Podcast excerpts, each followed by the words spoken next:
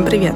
И вы включили подкаст «Мы чё, взрослые?» в котором мы пытаемся разобраться, как должна быть устроена студенческая жизнь и что стоит попробовать, пока мы учимся в университете.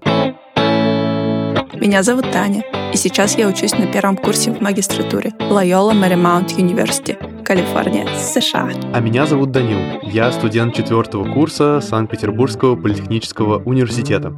И кажется, в ближайшее время я тоже начну процесс э, поступления за рубеж. Да. И с одной стороны, как бы Россия старается отстраниться от Запада и от там, западных ценностей и традиций, по крайней мере, официально. В то же время все мы знаем, что университеты в США и Европе занимают первые строчки в мировых рейтингах. И сегодня мы решили обсудить, в чем же заключаются особенности высшего образования на Западе. В выпуске мы довольно много говорим про наши эмоции, ощущения и опыт. Кому-то может показаться, что мы все в едином порыве топим за Запад и видим только минусы в образовании в России. Но это не так мы знаем и лично сталкивались с примерами классных университетов в России. И многие интересные, умные ребята здесь учатся, куча наших знакомых, и это действительно так. Но нам кажется важным перенимать лучший опыт и открыто говорить о том, что у нас не все идеально, не все круто, и это важно для того, чтобы становиться лучше. И вот сегодня мы попробуем понять, а что же такого классного есть за рубежом. В этом выпуске мы будем сравнивать образовательные системы в США, Европе и России. И сегодня у нас в гостях будет Саша. Саша училась в Петербурге в университете профсоюзов, который широко известен в узких кругах, а совсем недавно закончила магистратуру в Нидерландах. В этом выпуске мы обсуждаем далеко не все, что связано со студенческой жизнью. Например, мы не говорим про внеучебную деятельность. Если это вам тоже интересно, то в этом сезоне у нас уже был выпуск про это. Выпуск мы записывали с э, девушкой, которая э, переехала из России в Нидерланды тоже, кстати, еще в 13 лет. Вот, выпуск называется «Бакалавриат в Нидерландах», так что его послушайте обязательно после этого. А сейчас мы готовы начинать? Поехали! Саша, привет! Спасибо большое, что ты к нам пришла. Расскажи, пожалуйста, э, где ты сейчас, чем занимаешься и что-то еще о себе важное. Да, привет! Вообще я родом из Хабаровска, окончила бакалавриат в Санкт-Петербурге и магистратуру в Нидерландах в Tilburg University. И сейчас я с вами на связи из Грузии, где я временно проживаю. И в данный момент я занимаюсь преподаванием английского и параллельно прохожу стажировку онлайн в американской кинокомпании компании. У, ничего себе. Вот это портфолио. Да, класс. А расскажи, пожалуйста, на каком направлении ты училась? В магистратуре я училась на направлении Culture Studies, Art and Media Studies Track, то есть я изучала искусство и медиа. Угу. Круто. В общем, сегодня мы будем обсуждать весь наш разный опыт обучения в разных местах, на разных направлениях, и мы так мысленно разделимся таким образом. Я буду отвечать за обучение в России, ну, в целом, Таня с Сашей тоже, потому что вы тоже учились в России, но, тем не менее, я сейчас нахожусь здесь. Вот, Таня будет отвечать за Штаты, и Саша будет, ну, отвечать в кавычках за Европу, да, мы будем делиться нашим опытом оттуда. А, в общем, начать хочется с того, как мы поступаем в университет на первую ступень, бакалавриат, и как у нас все это устроено. В России у нас устроено все таким образом, что условно мы вначале выбираем образовательную программу, и по сути дальше у нас э, нету никакой гибкости, да, то есть у нас 4 года бакалавра и потом 2 года в магистратуре. Вот мне интересно, насколько эта система гибкая или не гибкая в Европе и Америке. Саша, расскажи, что ты знаешь, насколько можно подстраивать образовательный трек под себя. А, да, но я скорее расскажу про свой опыт, э, то есть конкретно про магистратуру. И я могу сказать, что когда я собирала документы и планировала поступление в магистратуру, то я узнала про то, что магистратура в Европе достаточно гибкая, там можно выбрать один год или два года обучения. И я решила остановиться на обучении именно в течение одного года, потому что я не хотела тратить два года, три года на магистратуру. Мне хотелось что-то такое более активное, интенсивное, но при этом интересное. Я э, рассматривала страны, вот как раз Великобританию и Нидерланды, и остановилась на Нидерландах, mm-hmm. потому что нашла подходящую для себя программу, подходящий университет, и mm-hmm. в целом, да, мой выбор пал именно на Нидерланды. А у вас можно было брать какие-то дисциплины, ну вот, которые обязательны условно для твоей магистерской программы, и брать еще абсолютно левые там классы, которые никак не связаны, но которые тебе хотелось бы там попроходить? А, в целом, да, и меня это поразило, когда я только начала формировать свою программу. То есть у нас каждый блок состоял из трех дисциплин, две из них были обязательные, то есть я не могла их менять, а вот третья дисциплина, она была на выбор. Как правило, можно было выбирать из трех-четырех э, курсов. И вот я всегда выбирала то, что мне было ближе, то, что я хотела изучать. И, кстати, еще такой дополнительный бонус э, забегая вперед, мой университет э, предлагал ваучеры, бесплатные ваучеры, которые можно было использовать для изучения языков. Можно было выбрать, например, испанский, английский, голландский и вообще все, что хочешь. Я вот выбрала вне рамок своей программы, я выбрала изучение испанского. Ну, слово ваучер в России, конечно, имеет сильно другой контекст. Он не такой позитивный. А, ну ладно. На самом деле в Штатах достаточно похоже. Я когда поступала, моя программа она была рассчитана на один год обучения, но когда я начала общаться вот с представителями университетов, там где-то проскользнуло, что а вообще-то можно два года. Я такая, блин, да я хочу два года удовольствия растянуть. И это вот первое, что меня удивило, что как бы ты можешь в своем темпе условно проходить mm-hmm. программу. И второе, это тоже, что ты можешь брать абсолютно любые дисциплины ты поступил на программу, да, у тебя есть какие-то обязательные вот эти вот mm-hmm. дисциплины, а дальше делай, что хочешь. Типа, пока ты платишь, бери что угодно и занимайся, изучай что угодно. Как бы никто тебе не запрещает. И мало того, что вот эти вот кор-дисциплины, как бы их можно брать в любом количестве и в любое время. Кто-то в первый год проходит там условную экономику, а кто-то может ее оставить на второй год. Кто-то может в одном семестре взять себе условную одну дисциплину и только на нее ходить, а в следующем семестре типа три дисциплины, потому что у него там больше времени, потому что у него закончилась там стажировка, и он готов больше времени учиться, как бы. Это тоже очень интересно, потому что в России ты вот у тебя есть расписание, mm будь добр, как бы ходи. Не ходишь, отчислен, все, разговор короткий. Ну слушай, давай дадим все-таки ремарку о том, что в России тоже есть университеты, где есть эта система с майнерами, да, то есть вот этот вот дополнительный образовательный трек, он называется майнер, и в условной вышке он есть. Сколько я еще знаю, он есть в ИТМО. Да, проблема, наверное, в том, что в подавляющем большинстве вузов это не так, вот, но все-таки это тоже у нас появляется. Но это видишь, майнер, он тоже обязательный, типа, ты не можешь его не взять, а здесь ты можешь его взять, а можешь не взять, как бы как хочешь. Но опять же, это для магистратуры, ну, я да. не знаю насчет бакалавриата. Да, слушай, на самом деле это, мне кажется, реально важной штукой, потому что если мы говорим особенно про бакалавриат, про первые курсы, мне мне все равно кажется, что нету смысла заставлять людей всех одинаково ходить на эту философию историю, да, потому что, несмотря на то, что у меня будет в дипломе написано «отлично по философии», ну, извините, но я вообще не знаю философию да. отлично, даже близко. Потому что ну, невозможно за 4 месяца пройти хоть сколько-то философию. И, наверное, реально mm-hmm. было бы круто, если бы у нас была возможность выбирать. Хотя бы на первых курсах вот такие вот непрофильные дисциплины, это было бы очень круто, наверное. Да, согласна.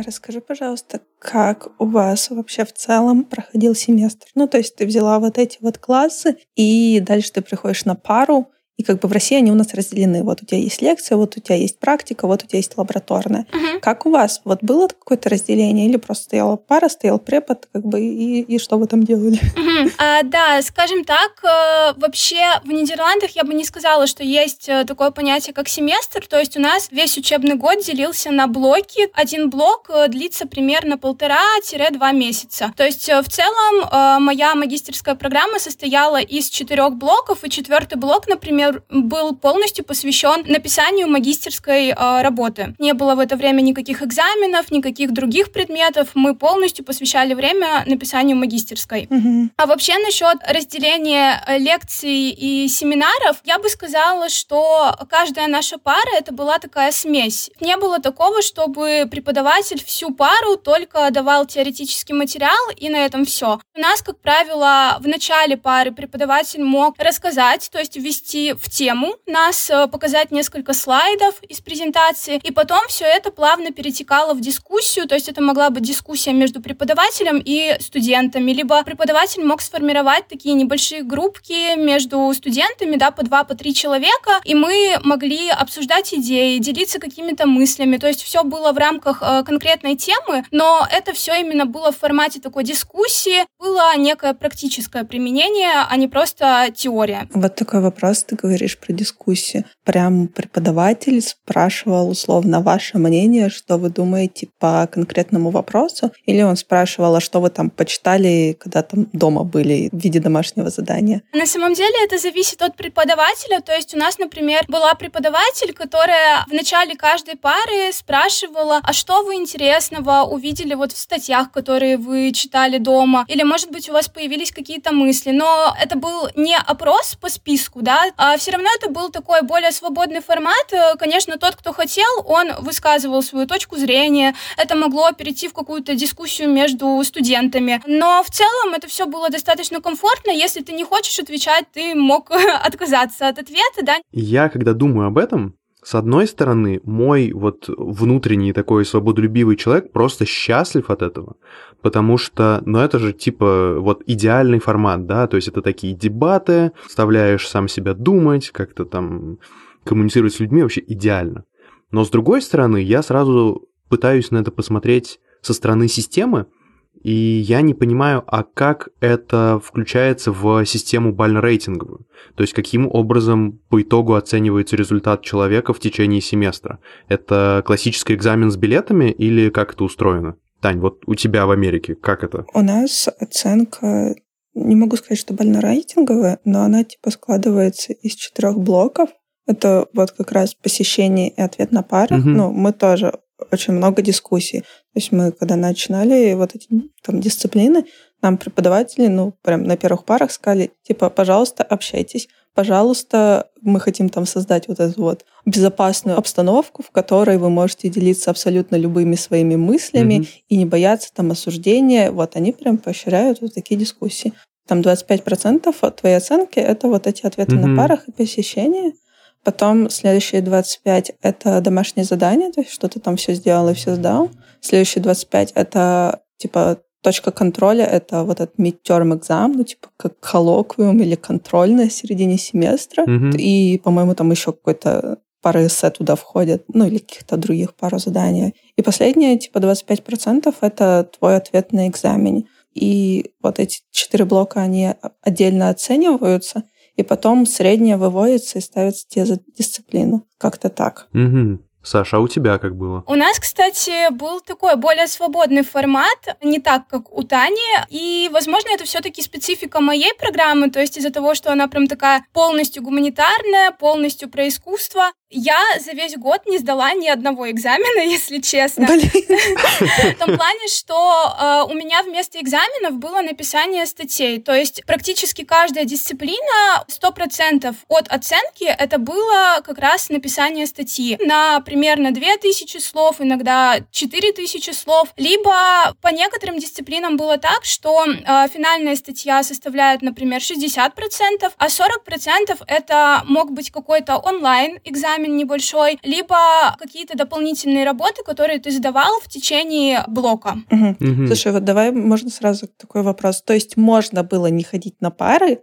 делать домашние, вот писать эти статьи и получить оценку за семестр? Или нельзя все-таки?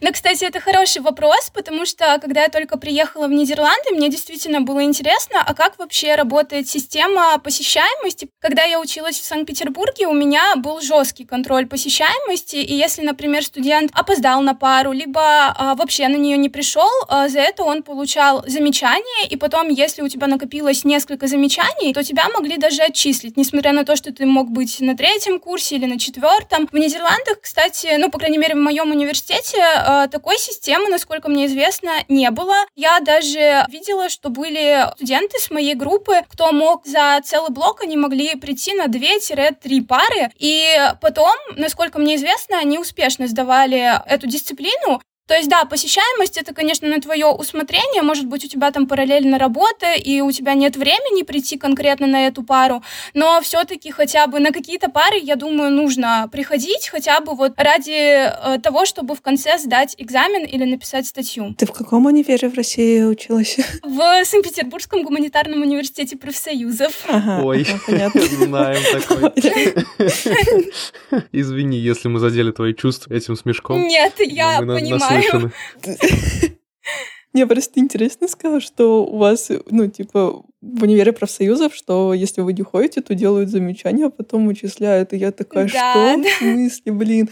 Я в политехе вообще не, не ходила, типа, ходила только на сессии, сдавала работы и уходила со своими пятерками, как бы, и всем было так пофиг, как никогда. Ой, да.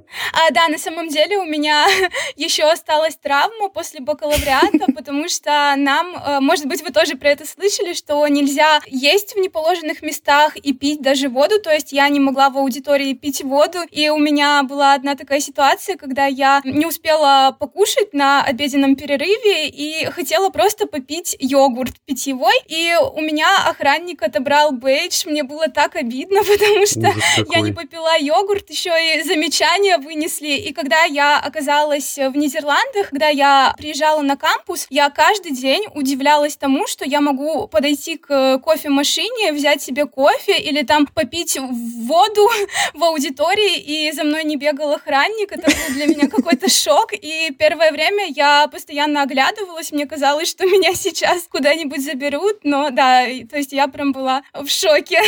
Блин, капец, нифига Какой вас там ужас. зашугали, это жесть какая. Мем смешной, ситуация страшная. Не говори. Вот меня, кстати, тоже удивляет. Я не знаю, у нас, может быть, у Данилу не так, но в целом, как бы на бакалавриате и на магистратуре, хотя там более расслабленная обстановка, у нас особо никто не позволял себе в аудиториях ну, типа, откровенно есть. Там, может быть, какими-нибудь орешками можно было закинуться, ну, как бы воду попить, но пока у тебя нет перерыва, слушаешь преподавателя или делаешь вид, что слушаешь преподавателя. А здесь я прихожу на пары, и ребята раскатывают просто поляну. Ну вот, честно, там жрут все. Причем, ну, типа, не просто едят, ну, какие-нибудь там орешки или еще что-то, а кто-то хрустит чипсами, кто-то там Вау. открывает бутер. И я такая, типа, что? В смысле? Вы что занятий? Как бы что происходит? Вот это да. Слушай, я бы хотел закончить про посещаемость. Мне кажется, что посещаемость, собственно, довольно странный вообще критерий, Потому что, ну, опять же, по-моему, уже все сто раз убедились, что ты можешь просто сидеть на последней партии, реально ничем не заниматься, и в итоге получать за это какие-то баллы, непонятно зачем и за что. Но когда мы говорим про историю об отсутствии экзаменов и каких-то вот э, срезов контрольных и так далее, мне кажется это очень крутым, когда мы говорим действительно про какие-то гуманитарные или около гуманитарные программы. Но когда я, например, думаю о ребятах там инженерах, мне довольно сложным представляется себе система контроля, которая основана, например, на статьях. Пока у тебя нету какой-то базы, mm-hmm. тебе довольно сложно написать какую-то статью, особенно на какую-то сложную техническую тему, и этот вариант, он как бы выпадает, да, то есть там, там сложно довольно что-то написать. А в то же самое время контроль, он необходим, у меня направление экономическая безопасность, и кажется, что это не что-то такое сложное, но по-хорошему если бы мы все учились супер ответственно, мы должны знать очень много нормативно-правовых актов, связанных там с предпринимательской деятельностью, с бухгалтерским учетом, вот этим всем. И тут написанием статьи не отделаешься. То есть тут, блин, реально иногда надо просто открыть этот какой-то федеральный закон и просто сидеть его читать и иногда зубрить. Вот, поэтому мне кажется, это прикольная история, но она, наверное, работает не на всех направлениях. Ну или там с медиками явно это тоже не работает. Да, я полностью согласна. Это все-таки специфика именно моей программы, потому что у нас задача вот в том числе уметь mm-hmm. писать э, статьи, потому что, может быть, кто-то захочет в будущем работать журналистом, то есть именно из-за этого. А так, конечно, другие специальности, у них больше э, каких-то mm-hmm. экзаменов, тестов и так mm-hmm. далее. У меня, кстати, на последних курсах бакалавриата в России уже практически не было никаких контрольных. Ну, были какие-то там проектные работы, курсовые работы, которые тоже типа должен весь семестр делать, а потом в конце сдать. Вот, и я уже, ну, прям отвыкла от вот этого всего. А тут недавно у меня были контрольные, ну, типа, midterm, вот эти экзамы mm-hmm. в университете. И я такая, блин, а что, надо в середине семестра взять и все выучить, что, то, что мы проходили, типа, а что, мне нужно подготовиться? А, а, и я такая, что то в смысле? Но это на самом деле, я думаю, что правильно, потому что, ну, то есть я реально разобралась в материале, который мы проходили. Типа я его понимала, а сейчас я прям поняла.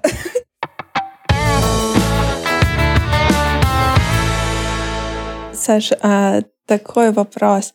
Скажи, пожалуйста, у вас много было именно вот какой-то самостоятельной работы? Ну, домашних заданий или там, не знаю, как угодно их можно называть. То есть много ли приходилось тратить времени, помимо того, что ты ходишь в универ и сидишь там три часа на паре? Очень много, на самом деле. И это было еще такое одно открытие для меня, потому что, когда я только приехала в Нидерланды, и мне нужно было разобраться вот как раз-таки с программой, с расписанием, и я начала э, добавлять себе курс, курсе и поняла, что у меня выходит в неделю буквально 5-6 пар. И я не понимала, что я делаю не так. То есть я подходила к людям и спрашивала, вот, может быть, я что-то не так отметила, может быть, мне что-то еще нужно добавить, может, я где-то что-то упустила. И оказалось, что нет, все нормально. То есть э, задумка была именно в том, что у нас в неделю всего было действительно несколько пар, то есть я могла приехать в университет там в понедельник, вторник и среду, а остальные дни у меня были свободны но э, на самом деле это все не так, как кажется мне нужно было дома очень э, много материала изучать, и без самостоятельной подготовки просто ты не сможешь э, присутствовать на парах. Да, ты можешь приехать на пару, показать, что ты вот молодец, ты учишься, ты приезжаешь на кампус, но если ты не подготовился заранее, то, скорее всего, тебе будет просто тяжело сидеть на паре, потому что когда начнется вот эта самая дискуссия, ты, скорее всего, даже не сможешь в ней поучаствовать, потому что ты не будешь э, понимать, mm-hmm. о чем она, не будешь э, в теме, скажем так. Угу. Тань, как у тебя? Слушай, у меня абсолютно такая же ситуация, да. Меня первое удивило, что на первую пару нужно прийти подготовленным. Вот первая пара в семестре, она может уже выдали задание, я такая, что в смысле? Я еще даже в глаза не видела, какие, какие задания. Да. Вот. А второе, это правда. Здесь тоже невозможно быть на паре без э, подготовки перед ней. Я один раз попробовала типа, ничего не сделать и прийти, я ничего не поняла, как бы больше так не делаю. Вот. И это интересно, потому что в России это вообще не так. То есть, если ты смотришь в расписание лекции, то это точно ничего не, можно не делать. Если смотришь, что практика, ну, скорее всего, что-то задали, ну, можно сдать и потом. То есть, можно тоже ничего не сделать и прийти. А тут постоянно нужно что-то делать. Постоянно либо перед парой что-то читаешь, либо после пары mm-hmm. что-то читаешь, и нужно отправить что-то преподавателю, что ты думаешь по этому поводу. У меня вот, как ты говоришь, у меня еще меньше, ну, из-за того, что я программу взяла на два года, у меня сейчас типа две дисциплины не в семестре. И я устала от этих двух дисциплин. То есть как бы я постоянно что-то по ним делаю. А ребята, кто проходит программу за один год, у кого вот также пять дисциплин в этом семестре, они вообще чуть ли не вешаются. Хотя они как бы там, ну, местные американцы, как бы английский это их язык. Они прям устали уже учиться, они прям страдают. И я думаю, как хорошо, что типа, я не за один год это прохожу. Но это интересно на самом деле. Мне бы всегда хотелось попробовать это ощутить, потому что я никогда не был в таких условиях, чтобы мне нужно было реально что-то много изучать, э, ресерчить, э, чтобы быть к чему-то готовым. У меня такой был период недолго, а, пару раз, когда я статьи писал, но я их писал сам, потому что мне захотелось. И я там сам сидел, разбирался, и это было очень прикольно, типа, мне прям это очень нравилось. Мне кажется, это на самом деле вообще ключевое, потому что пока ты сам не начнешь что-то изучать и пытаться докопаться до чего-то, какие бы там ни были преподаватели, они не смогут тебе в голову что-то вложить, пока ты сам не попытаешься в этом разобраться. Слушай, не знаю, здесь как будто бы так построена система, правда. Я не знаю, за счет чего я еще пока не пришла к этому, но тебе, правда, приходится много читать mm-hmm. и что-то делать, даже если ты не хочешь этим заниматься, тебя как-то жизнь заставляет. Mm-hmm. Вопрос в том, что если ты хочешь этим заниматься, то ты это копаешь еще глубже. Да. То есть там еще столько дополнительных материалов, которые я еще в глаза не видели, но кто-то из студентов в этом разбирается. То есть кто-то mm-hmm. еще больше времени тратит на это, чем я, просто потому что хочет в этом разобраться поглубже. И как бы ну, вот.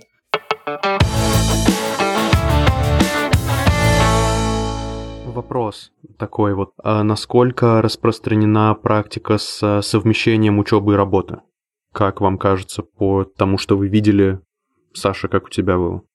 А, да, на самом деле я, скажем так, совмещала учебу с работой, но работа не занимала у меня слишком много времени, то есть я продолжала преподавать английский, и я это делала в рамках, э, скажем так, своего свободного времени, то есть если я понимала, mm-hmm. что я не могу брать больше учеников, то я и не брала. У меня не уходило на это слишком много времени. Но, например, моя подруга, которая училась со мной на программе, она из Турции, и она параллельно работала официанткой. И угу. она прям бывала после пары сразу там к четырем, например, часам шла в ресторан, где она работала, и могла там прям до 11 часов, до 12 часов ночи находиться, и, соответственно, ей было очень тяжело, несмотря на то, что на кампус нужно было приезжать всего несколько раз в неделю, а ей не хватало времени вот как раз-таки подготовиться, да, почитать какие-то статьи, и у нее все это накапливалось и откладывалось на самый конец блока. Да, можно совмещать с работой, но нужно понимать, что учеба все-таки должна стоять на первом месте, потому что если, например, вот в моем университете в Нидерландах, если ты первый раз э, не сдаешь какую-то дисциплину, у тебя есть еще один шанс пересдать,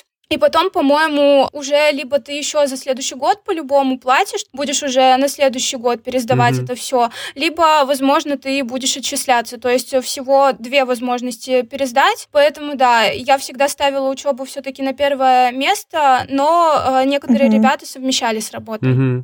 Таня, а у тебя как? Насколько ты видишь ребят, которые работают или нет? Я точно знаю, что девочка, которая учится, как я, типа два года, half-time, она работает, mm-hmm. как бы она специально, ну, из-за того, что она работает, она специально брала программу на два года, она местная американка, как бы, вот. Остальные ребята, насколько я знаю, они не работают, mm-hmm. но первая причина это то, что у меня на программе больше половины, ну, не больше половины, половина, вот ровно, по-моему, иностранных студентов, и все они сидят на F-визах, которые не позволяют mm-hmm. работать. То есть, mm-hmm. если тебя ловят за работой, mm-hmm. тебя депортируют. Ты можешь работать на кампусе ну, как бы это легально, но, насколько я знаю, никто из них этим не занимается. Mm-hmm. А вот так вот какие-то, наверное, подработки брать условно, ну, в России какие-то проекты, наверное, да, можно, ну, на это может быть время. Но опять же, если тебя ловят за mm-hmm. то, что ты работаешь, не, не просто в Штатах работаешь, а где-то еще получаешь доход, то это опять же, ну, типа, нелегальненько.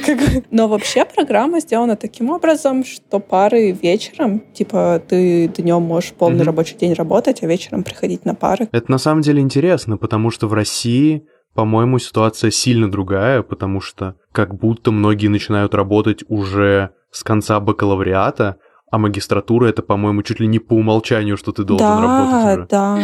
Ну, типа, у меня одногруппники, кто вот в России, в политехе, они, по-моему, все работают full time. Типа, там может mm-hmm. быть один человек, ну, mm-hmm. кто как бы нет, а вот так да, вот все, да, да, и как бы они ставят работу, по-моему, выше учебы. Ну, то есть все знают, что учебы тебя простят, а на работу, как угу. бы, хочешь не хочешь, надо сходить. Опять же, если говорить про причины, мне кажется, что ну, причина довольно понятна. Это уровень заработка. У меня попытался сейчас выйти э, очень такой экономический термин домашнего хозяйства. В общем, семьи, доход семьи. Условно, мне кажется, что в Америке э, семья может себе позволить обеспечивать э, ребенка, ну, уже не ребенка, студента, в том числе в маге, и в целом всем ок. На а в России, деле, наверное, с этим довольно непросто.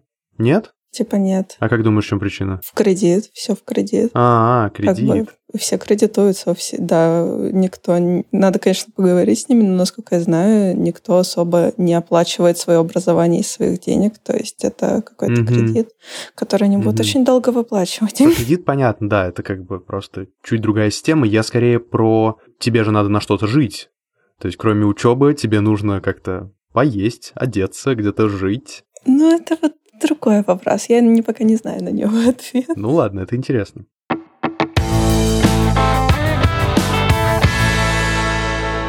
А у меня, кстати, такой вопрос. Он, кстати, наверное, немного отпадает по итогу того, что я услышал. Распространена ли практика с покупкой курсовых и дипломов? Но я так понимаю, учитывая то, как устроен процесс, такой возможности, наверное, вообще нет? Или как? Саш, как у тебя было? Знаешь ли ты о таком? А, я предпочитала потратить свое время и действительно посидеть и пописать эту статью самостоятельно, чем попросить какого-то человека заплатить деньги. Тем более, я все-таки, мне кажется, mm-hmm. больше бы переживала за то, вообще пройдет у меня проверку такая статья, такая курсовая, может быть, работа или нет. Я знаю, что на сайт университета встроены различные сервисы, которые могут э, проверять, э, да, откуда ты взял ту или иную статью. И я не буду уверена, что например, этот человек действительно написал самостоятельно, mm-hmm. а не где-то там копировал, вставил, и, может быть, он попросил GPT-чат, а сейчас GPT-чат тоже э, видно, если это писал, да, за тебя. Такое вот, если правда вскроется, то тебя, наверное, сразу отчислят, и я не хотела так сильно рисковать, поэтому я mm-hmm. даже не изучала этот вопрос. Да. Таня, у тебя как? Ты знаешь что-нибудь об этом? Мне кажется, что это тут не распространено просто по той причине, что ребята большие деньги платят за образование, и типа зачем заплатить деньги за образование, а потом заплатить mm-hmm. деньги за того, кто, чтобы mm-hmm. за тебя поучился. Какая-то дурацкая идея, если честно. Мне кажется, поэтому такого нет. В России это распространенная вещь. На меня стабильно в ВК таргетится реклама о покупке курсовых, э, расчетных работ и так далее и тому подобное. Типа это прям вообще супер распространенная штука. Я попытался оценить, да, хорошо это или плохо, и я просто подумал о том, что это кажется такой маркер того, как устроена система, и следствие того, что очень многие поступают вообще не задумываясь о том, зачем они поступают, куда они поступают, что они будут с этим делать, и благодаря тому, что зачастую э, это либо бесплатное образование, те, кто платно, за большинство из них платят родители, а не сами, собственно, студенты, и поэтому, наверное, это просто способ в этой системе существовать, и в целом это наверное, изменится, когда изменится система. Да вот я не знаю, Данил, насчет вот этих вот э, сервисов, типа с написанием работ в России, потому что я как-то пыталась им пользоваться. Да, мое честное признание, я пыталась купить работу, у меня не получилось. Почему? Что случилось? Да, потому что, ну вот как Саша говорит, то есть вот у тебя есть пара, там вам преподаватель навыдавал ага. материалы, сообщил то, что он хочет, и я попыталась донести до исполнителей, что я хочу и что мне надо. Меня абсолютно не поняли, сделали какую-то фигню. Я отправила преподавателю, он мне написал, что это фигня. И я такая, ну ладно, придется делать самой как бы.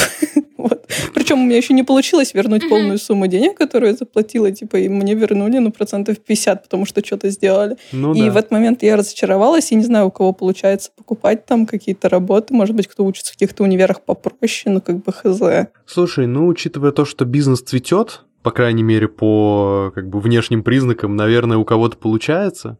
Но опять же, мне кажется, это во многом история того, что наше образование более единообразное, да, то есть оно не такое гибкое, не настолько индивидуальное. И поэтому у нас больше вариантов написать какую-то статью по стандартным критериям. Вот, а, кстати, Саша, у меня еще к тебе такой вопрос. А у вас э, работы там проверяют типа на антиплагиате или еще на чем-то или, или нет? Я вот, кстати, в итоге не знаю, потому что я очень сильно заморачивалась по этому поводу, когда писала э, магистерскую, и я честно признаюсь, я пользовалась э, GPT-чатом, и он мне очень сильно помогал как mm-hmm. бы сформулировать какие-то мысли, но, очевидно, я не просто там копировала, вставляла, я полностью писала сама, просто опираясь на GPT-чат, и в итоге я не знаю, вообще подчеркивается, что-то не подчеркивается. То есть, э, ну, мне ничего про это не сказали. Ходили слухи, то есть мне ребята говорили, что как будто бы университет э, подключил там какой-то сервис, который видит э, и GPT-чат, и вообще все, и как будто бы вот если преподаватель захочет, то он проверит. Mm-hmm. Я не знаю, насколько нашим преподавателям это было интересно. Я ни разу не слышала, чтобы там кого-то обвиняли в том, что был плагиат, но, очевидно, в открытую студенты, мне кажется, ну, не берут работы, там не берут прям целые предложения, абзацы из каких-то чужих статей, потому что что у нас прям прописано на сайте университета, что это запрещено, и если это вычисляется, то это вплоть до исключения из университета, поэтому, опять-таки, я бы не стала рисковать вот прям так сильно. Я, кстати, тоже слышала, что если тебя ловят на плагиате, тебя, ну, типа, отчисляют, ну, может быть, первый раз делают замечание, но на второй раз точно отчисляют. Угу. Типа, тут прям как-то к плагиату очень, ну, серьезно относятся. Угу. Но, кстати, вот к чат GPT я его тоже пользую, но я сейчас стала умнее. Я тут увидела у ребят, мне ребята подсказали местные, что, типа, ты пишешь что-нибудь в чат GPT, потом открываешь AI-чекер, это ну, отдельное mm-hmm. приложение, которое проверяет, есть ли тут вклад Artificial Intelligence. Вот. И там он прям подчеркивает и пишет, сколько там э, вероятность написания того или иного с помощью чат GPT. И вот я стала mm-hmm. им проверять и стала сама переписывать, как бы и нормально. Да, да. В целом нормально. Я делала то же самое, если честно. Я видел статью, что наш российский антиплагиат тоже теперь э, проверяет на чат GPT, и я видел одну статью, где проводили эксперимент. Э, короче, есть очень простая схема. Внимание, записываем, да? В общем, э, если вы вбиваете запрос на русском, то вбивайте потом просите его перевести на английский и просите перевести обратно на русский. И все идеально работает, больше он не считывает. Вот. Ну а если вы еще сами что-нибудь э, там введение напишите, то вообще мечта просто абсолютная. И на самом деле про нейросеть не вижу вообще в этом ничего плохого. По-моему, это очень классная история, которая действительно позволяет ускорять процесс очень позитивно отношусь ко всем этим штукам. Просто я не люблю вот это вот ханжество какое-то, типа, вот, да как это так, это все типа нечестно, неправильно. Извините, да. Окей. Мне кажется, мы очень много чего обсудили и много уже наговорили. Хотите ли вы чем-то еще поделиться относительно разницы, которую вы заметили а, по сравнению с Россией? А, может быть, э, если, например, э, опять говорить про свой опыт, вот в рамках моего университета я для себя отметила такие, скажем так, э, плюшки, которые мне были очень полезны, и мне прям было действительно комфортно из-за этого учиться. И, то есть даже когда у меня не было пар, мне прям действительно хотелось поехать на кампус. И первое, вот что я для себя отметила, это учебные комнаты на кампусе, которые можно бронировать в свободное время. Mm-hmm. Если, например, у тебя даже нет в это время пар, то ты можешь забронировать себе учебное место или целую учебную комнату и спокойненько там сидеть, mm-hmm. заниматься. Да, и, кстати, если говорить про кампус еще, то у нас был спортивный комплекс. Он такой прям двухэтажный, и для меня это была такая отдушина, потому что я безумно люблю спорт, я не могу жить там без танцев, без всего вот этого. И я э, сразу же, когда только поступила в университет, я приобрела абонемент на год в этот спортивный комплекс, и, по-моему, мне обошлось это в 160 евро, то есть, мне кажется, даже если мы переведем по нынешнему курсу на рубли, то это не так дорого. Ну да, это немного. Да, учитывая то, что это целый год, я могла ходить вообще в любой день, в любое время, хоть там, если у меня хватит сил, хоть 6 раз в неделю, там доступно абсолютно все. Я попробовала и зумбу, и джампинг фитнес, и э, настольный теннис, и латину, то есть я прям ходила туда как минимум раз в неделю, мне было очень классно. И, наверное, последнее, что мне запомнилось, запомнилось, это то, что университет постоянно организовывал какие-то мастер-классы, вебинары для студентов. И у нас, кстати, даже был в сентябре э, организован э, просмотр кино под открытым воздухом, то есть э, там прям можно было сидеть на кампусе, смотреть фильм, забронировать себе место, тоже абсолютно бесплатно. И насчет консультации это прям вот огромный плюс, потому что, например, когда я уже заканчивала магистратуру, у меня возникали вопросы в плане э, того, как мне создать свое резюме, как пользоваться LinkedIn, да, как сделать свой профиль, и там можно было забронировать бесплатную консультацию и также прийти на кампус и поговорить с человеком, кто как бы в этом э, разбирается, кто специализируется на этом, и тоже вот, мне кажется, это отличная возможность для студентов. Mm-hmm. Про кампус ты, мне кажется, рассказала чуть ли не моими словами вот то, что происходит здесь. У нас даже ценник на спортзал такой же. Типа я тоже я заплатила 80 баксов за семестр и могу ходить на что угодно, на какие угодно там эти вот занятия. И причем у нас также зум был один, вот это вот все. Да, это очень классно. Прикольно. Мне тоже я прям отдельно лайк. Ну что, круто? Да. Круто, что сказать. Да, Данил.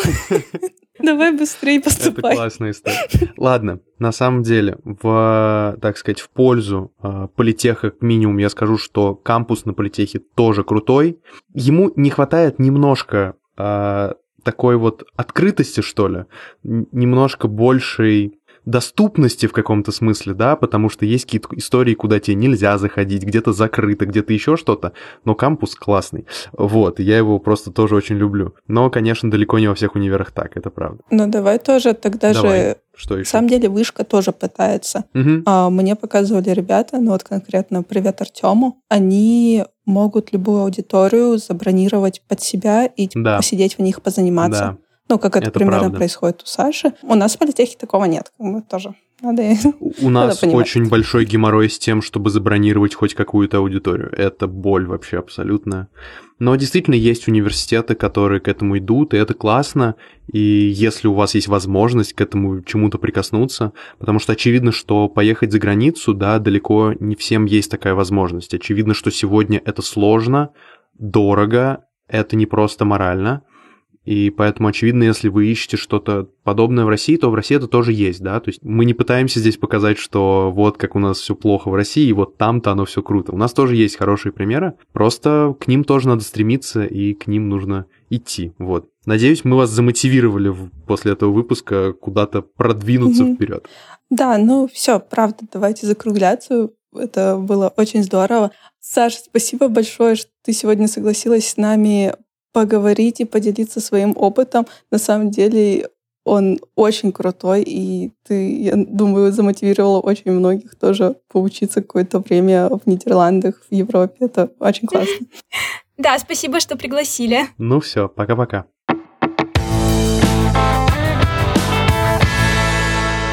Ну что, Тань, мы много чего обсудили, и мне кажется, что ты за то время, что ты находишься в Америке, у тебя тоже появились какие-то мысли по этому поводу. Что скажешь? Мне показалось, что мы в этом выпуске, и я, и Саша, да и ты тоже, мы так восторженно восхваляли вот это высшее образование на Западе, как тут все круто, какие тут преподы, какие тут кампуса, какие тут занятия и так далее. Но я хотела бы сказать, что это ни мне, ни, я думаю, Саше не далось типа легко и просто так. Поступать было очень тяжело, поступать было очень нервно. Это заняло много времени, заняло много денежных ресурсов и занимает прям большую такой блок в моей mm-hmm. жизни. вот. И я бы хотела сказать, что нужно, если кто-то из вас там решит поступать за рубеж, то нужно это делать, во-первых, заранее, а во-вторых, это делать осознанно. Нужно понимать, что это не будет просто вау, мы тут путешествуем, мы тут там развлекаемся и слушаем интересных преподавателей, а это будет очень много работы. Это будет много работ до, это будет много работы в универе. Вас постоянно будут чем-то грузить, и это будет типа 70% учебы и, может быть, только 30% всего остального. Да, на самом деле я с тобой согласен, несмотря на то, что этот процесс мне только предстоит, но уже сейчас, когда я так поверхностно, чуть-чуть смотрю на то, что меня ждет. Знаешь, когда ты мне, например, отправляешь какие-нибудь э, подкасты про э, учебу за рубежом, у моего мозга реакция, знаешь, какая? Вот это классический пример избегания. Он такой, так, нет, мы сейчас не будем это слушать, потому что нам там расскажут что-нибудь не очень приятное, что нужно будет много работать, а мы не хотим этого слышать. Э, это реально так. Потому что, ну, это, знаешь, это стандартная история, когда мы в Нельзяграме заходим, смотрим, а там у всех красивые картинки с кампусами, да, вот это все, да, да, да, такой, да. о боже мой, как красиво, я тоже хочу. А потом ты сталкиваешься с тем, что тебе нужно отдать пару сотен за то, чтобы вот этот весь путь пройти. Я про пару сотен тысяч рублей. А, вот, тебе нужно потратить невероятное количество времени на подготовку. И там, чтобы вот в этом всем красивом находиться, тебе нужно реально работать. Mm-hmm. Я пытался подобрать mm-hmm. слово, но работать. Джобать. Да, джобать надо, вот. А, поэтому хочется просто, чтобы вы тоже понимали, что это не просто, но это реально. И если вы реально этого хотите, то мы со всем этим обязательно справимся. Вот, мне кажется, оно того вполне, вполне стоит. Да. Вот, ну, как обычно, все ссылки на наших гостей, на дополнительные материалы вы можете найти в описании к этому выпуску. А также переходите в наш телеграм-канал. Там мы постим наши кружочки, там мы делаем интересный контент, а также я рассказываю больше про учебу в Штатах, и вы можете найти эти посты, если перейдете по хэштегу «Америка в чате». Там как раз все вот эти вот красивые картиночки, которые вас замотивируют. А, ну да, кстати, там картинки от э, Саши тоже сегодня будут, или уже были. Ну, короче, будут, можно их найти. Вот. Ну все, всем пока. Всем спасибо.